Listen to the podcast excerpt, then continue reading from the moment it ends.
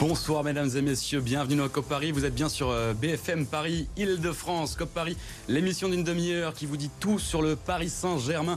Toute l'actualité du PSG avec nos invités aujourd'hui.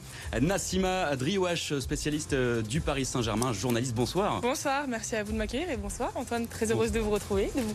Bienvenue. Bonsoir euh, Stéphane Jeanne. Salut Antoine. Supporter du Paris Saint-Germain. Ouais. Merci, merci beaucoup. Heureux d'être avec là, d'être là avec vous, d'être avec là. Ouais, c'est une belle entrée qu'on fait. hein.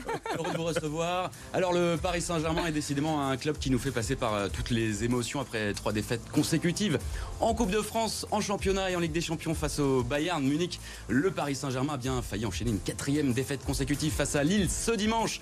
Eh bien non, victoire 4-3 dans les arrêts de jeu. Alors le Paris Saint-Germain a-t-il enfin lancé sa deuxième partie de saison après la Coupe du Monde? Ça sera notre premier thème ce soir.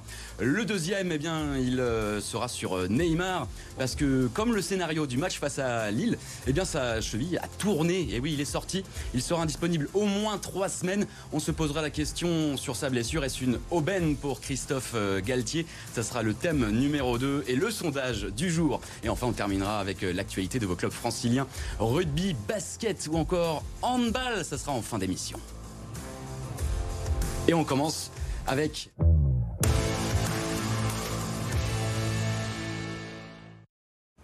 Et on commence avec euh, la Ligue 1, la 24e journée euh, de ce championnat. Le Paris Saint-Germain, eh bien, s'en est sorti euh, face à, à Lille. On, on va revoir les images, les buts pour, pour vous remettre à jour. Le premier est de Neymar, de Mbappé, pardon. Le ouais. deuxième de Neymar. Réduction de l'écart dans cette première période de Diakité, 2-1 à la pause. Et ensuite la sortie malheureusement de sur civière de Neymar en début de deuxième période, puis égalisation lilloise de David sur pénalty à l'heure de jeu. Bamba permet au Dog euh, de prendre l'avantage en fin de match. Paris pousse, Mbappé égalise son 15e but en Ligue 1. Et enfin, le coup franc salvateur de Lionel Messi, 95e minute de jeu. Alors que tout le Parc des Princes euh, poussait derrière. Alors j'entends le sou- ouf de soulagement, Ah ouais. forcément. Est-ce que le Paris Saint-Germain, on va commencer par, euh, par Stéphane, est-ce que le Paris Saint-Germain a enfin lancé sa deuxième partie de saison? C'était un peu chaotique, il faut dire, avec euh, les revers face à Lens dès le début de l'année, et ensuite ces, trois défaites. Euh, Stéphane, est-ce que c'est parti? Bah, J'espère. En tout cas, c'était très poussif hier. On reste sur un, sentiment de réussite parce qu'effectivement, le scénario ne peut que nous satisfaire. Moi, j'ai aimé la, joie sur le dernier but de Messi. Mais qu'est-ce que ça a été dur, quoi. Euh, je pense qu'on fait un bon premier quart d'heure. Euh, on met deux buts. On a l'impression de retrouver le PSG euh, d'avant Coupe du Monde presque. Et puis après, comme l'a dit Galtier hier, patatras, quoi. On ne sait pas ce qui se passe.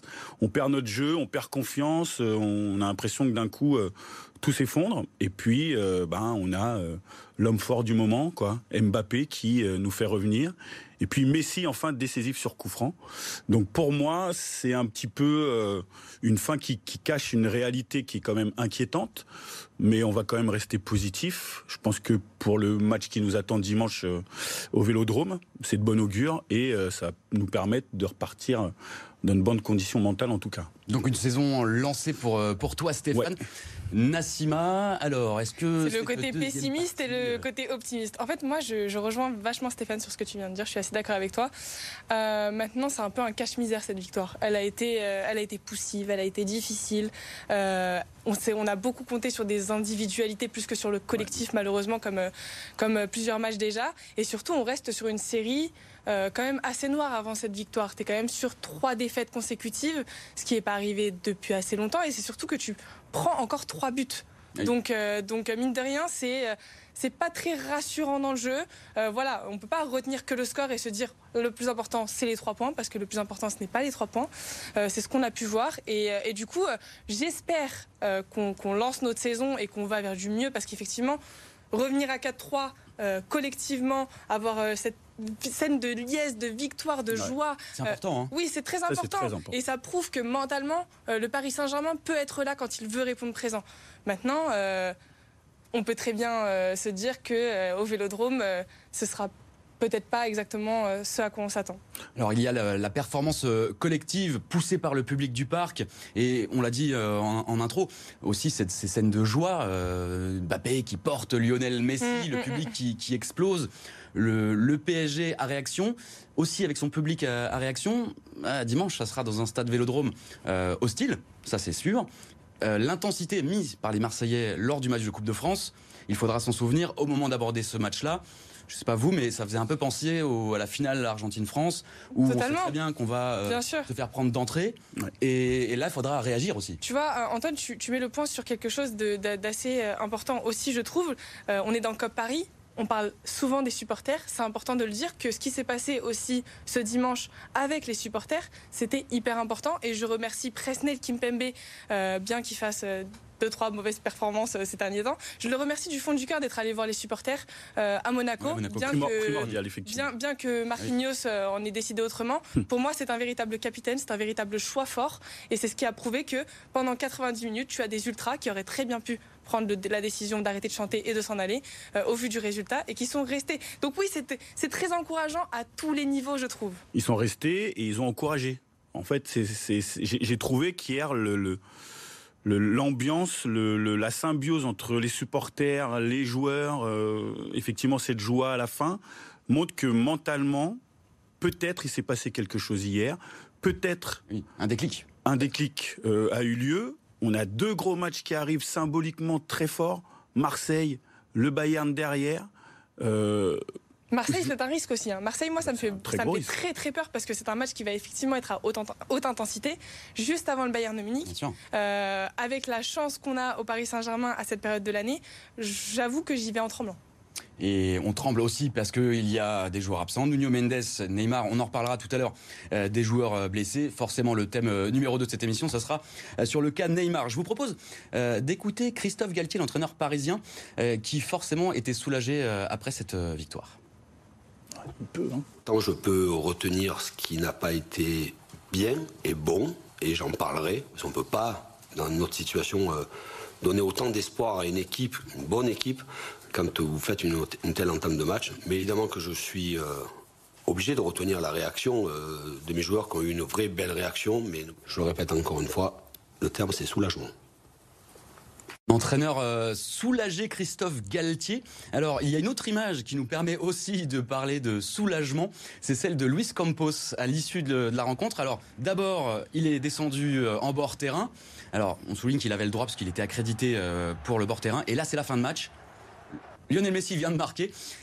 Et il vient euh, carrément vilipender euh, les officiels de la Ligue.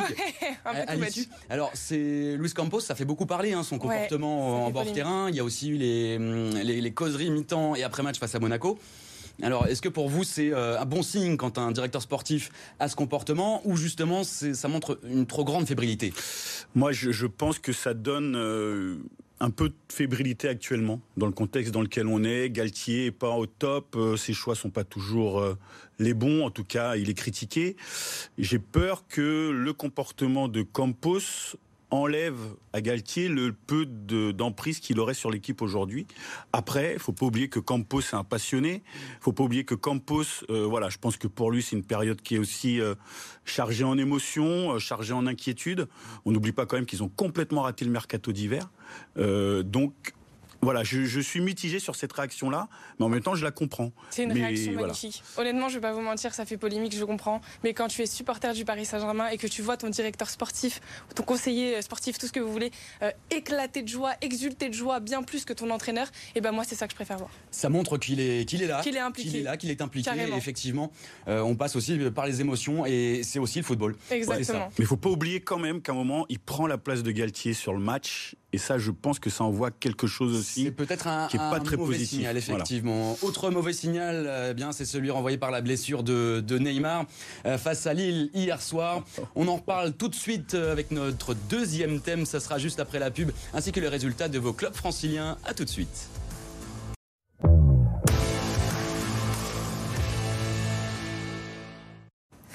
COP Paris de retour comme les lundis, la demi-heure euh, d'infos sur le Paris Saint-Germain. Et notre deuxième thème avec euh, nos invités, Nassima Adrioach, spécialiste du Paris Saint-Germain, journaliste, et Stéphane moi, supporter du Paris Saint-Germain. Les deux sont prêts, ils ont euh, préparé leurs arguments concernant ce deuxième thème, la blessure de Neymar. Eh bien, l'énième blessure de Neymar est-elle une aubaine pour le Paris Saint-Germain et pour Christophe Galtier? Alors, ces images, et eh oui, le Brésilien, buteur en début de match, s'est blessé après un contact avec Benjamin André. Sa cheville a tourné, la même qu'il avait handicapé durant le mondial au Qatar, sorti en pleurs, remplacé par Hugo Ekitike, qui n'a, lui, pas réalisé une grande performance euh, une nouvelle fois. Alors, euh, Neymar, qui est un peu euh, peut-être exaspérant pour certains, joueur fluoroclasse pour d'autres.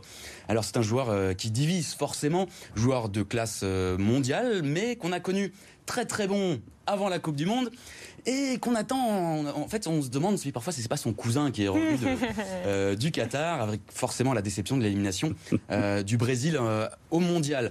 Alors, Nassima, cette question vous fait sortir de vos gonds, clairement, qu'on se le dise.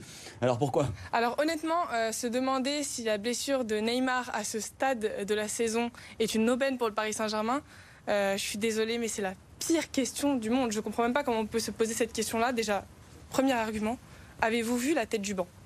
Déjà, premier argument, la tête du banc. Donc c'est Hugo Ekitike qui est censé remplacer Neymar? Voilà, je vous laisse avec ça.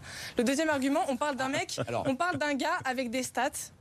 On parle d'un gars avec des stats qui parlent pour lui. Le gars est on peut, on peut voir meilleur passeur de Ligue 1. Euh, les statistiques euh, de, sa saison 2022-2023 dans, l'ensemble, euh, c'est tout de même une belle saison. Hein, bien sûr que oui. Alors, les minutes euh, disputées, ça sera pas très parlant. 18 euh, buts, 17 passes décisives. Ça ne peut pas être une aubaine pour le Paris Saint-Germain de perdre un tel joueur. Ce sont clairement des, très bonnes statistiques. En revanche, il y a aussi la partie équilibre du collectif. Mhm. Et on a souvent euh, remarqué que c'était compliqué pour Christophe Galtier, en tout cas pour mettre en place un vrai travail défensif de, la part des, joueurs offensifs. Eh ben, Neymar, c'est celui qui défend le plus. Neymar entre Messi. Alors, on prend juste Messi et Neymar. Ne parlons même pas d'Mbappé. Oui, ce n'est pas compliqué. Mais si tu parles en, en termes de kilomètres parcourus, en termes d'envie, en termes d'intensité, moi je pars du principe où Neymar des trois, c'est celui qui est le plus le plus concerné dans un match. C'est celui qui va le plus défendre. C'est celui qui va aller décrocher, qui va aller chercher la balle, qui va avoir envie de créer du jeu, qui va avoir envie de créer des... Enfin, pour moi, Neymar, euh, aujourd'hui au Paris Saint-Germain, est un élément essentiel au bon fonctionnement du jeu. On s'est déjà posé la question euh, l'année dernière plusieurs, fois, est-ce que le Paris Saint-Germain va mieux jouer euh, sans Neymar On va aller voir. Ça n'a jamais marché. C'est faux, c'est faux. Le Paris Saint-Germain ne jouera jamais mieux sans Neymar. Et se demander si une blessure, une telle blessure en plus, avant Marseille, avant le Bayern, avant des matchs coup près, avec un championnat où on n'est pas autant que ça euh, en avance sur les autres. Non, c'est pas possible. La question, est impossible de répondre oui, c'est une aubaine pour le Paris Saint-Germain, bien sûr. Alors, avant de laisser la réponse à, Stéphane, euh, on va vous donner quelques infos quand même. Hein. C'est deux à trois semaines minimum, selon l'entourage du joueur brésilien qui passera des examens demain, donc on en saura beaucoup, beaucoup plus. Mais selon les euh, informations d'Arthur Perrault, euh, de nos confrères d'RMC Sport, ça pourrait être en mois. Donc ça, veut, ça voudrait dire, et oui, c'est la cheville qui l'a handicapé durant le mondial, qui n'a pas été assez soignée. Assez soigné, il est revenu sur un pied. Euh, il revient effectivement sur un pied. Et on peut mettre en exergue aussi les statistiques avant la Coupe du Monde et après la Coupe du Monde. Il y a le ressenti qu'on a quand on regarde, effectivement, mais les statistiques sont, sont un peu parlantes. 20 matchs, 15 buts, 12 passes décisives avant le mondial. Oui, mais alors ils sont tous comme ça. Ils sont tous revenus comme ça. Euh, il faut, faut prendre les cas. Euh, des joueurs qui sont revenus du mondial. A, été pour tous. Voilà, Ashraf Hakimi est revenu sur un pied. Euh, mine de rien, tu reviens avec une équipe moins bonne qu'avant le mondial. C'est évident. Le mondial est arrivé en plein milieu d'une saison. À quoi s'attendait-on? C'était obligatoire que ça allait arriver honnêtement, c'était obligatoire que ça allait arriver. Donc oui, les stats euh, avant et après le mondial, alors qu'avant le mondial, tu as évidemment beaucoup plus de matchs.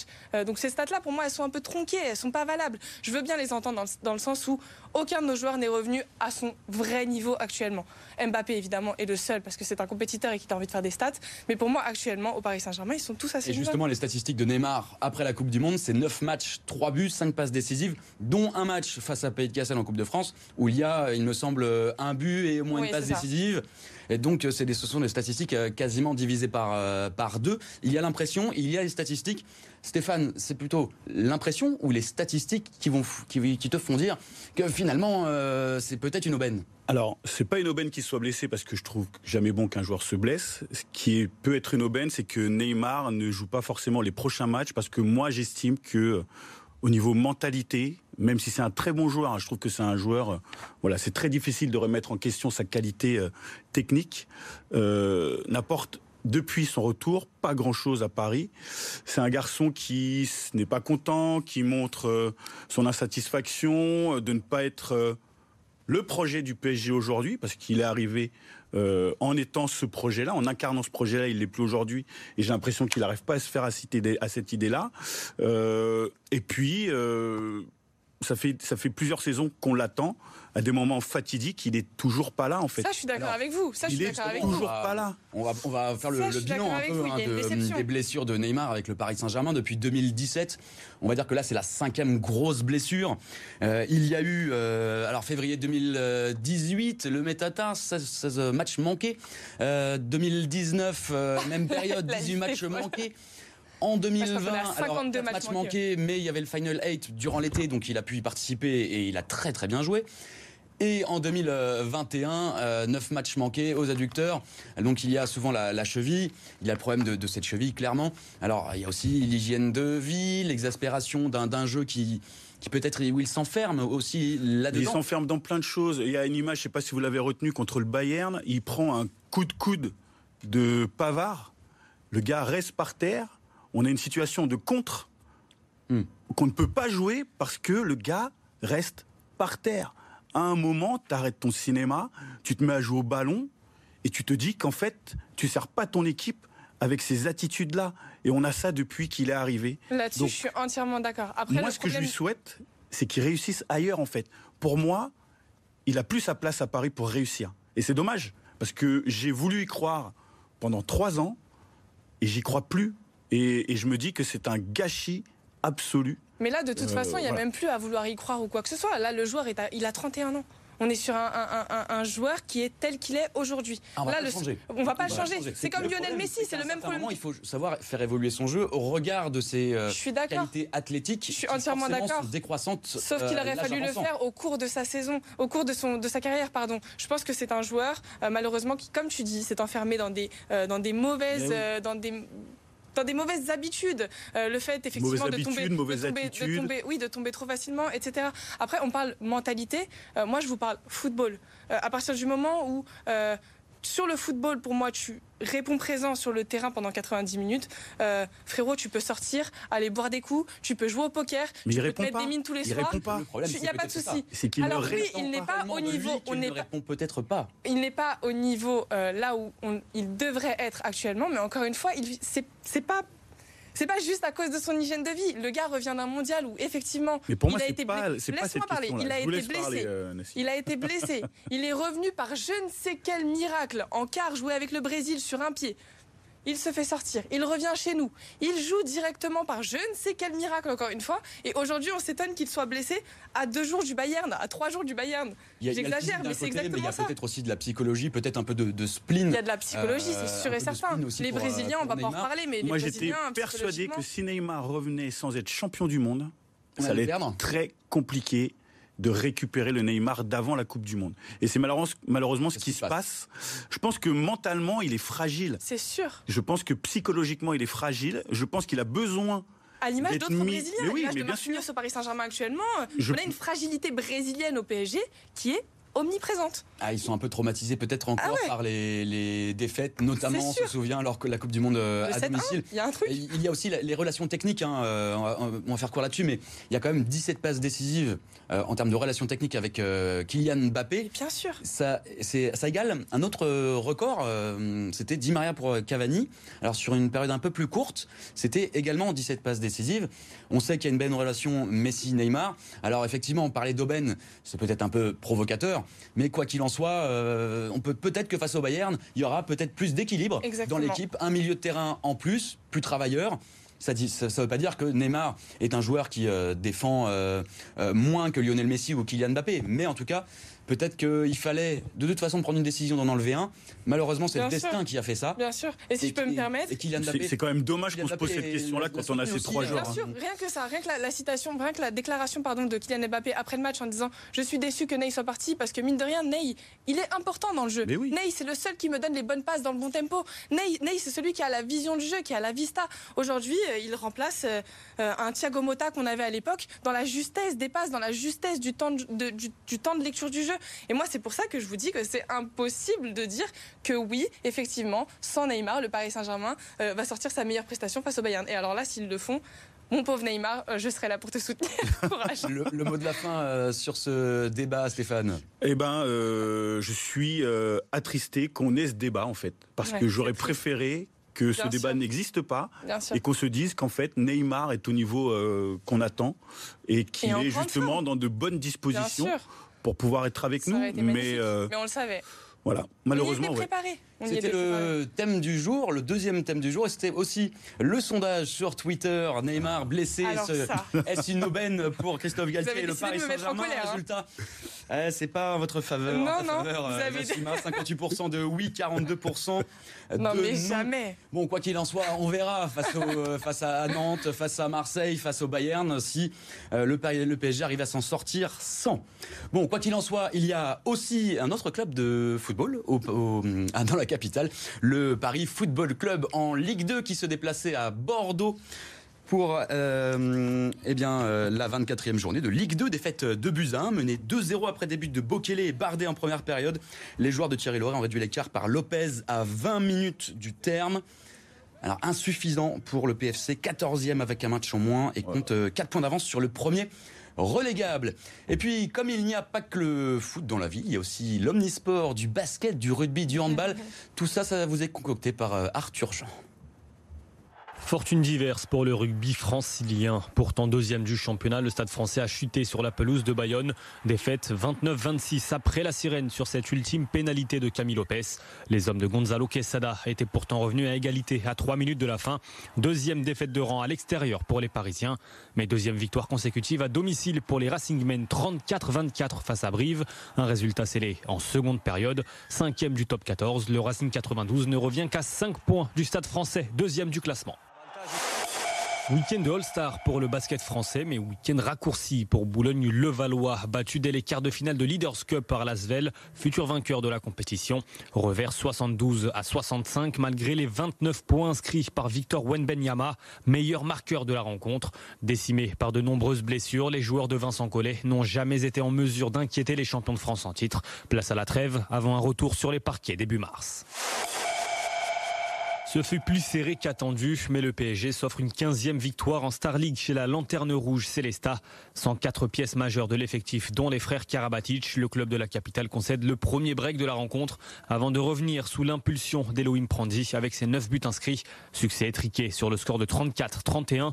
Paris revient à hauteur de Montpellier, toujours leader. Prochain rendez-vous jeudi soir à Ploc en Ligue des Champions. Et oui, il n'y a pas qu'en football que le Paris Saint-Germain s'est imposé ce week-end. COP Paris, c'est déjà fini. Merci déjà. Merci, Merci à vous. Merci à toi Antoine. On vous retrouve euh, lundi prochain. D'ici là, portez-vous bien. Bonne soirée à toutes et à tous sur BFM Paris Île-de-France.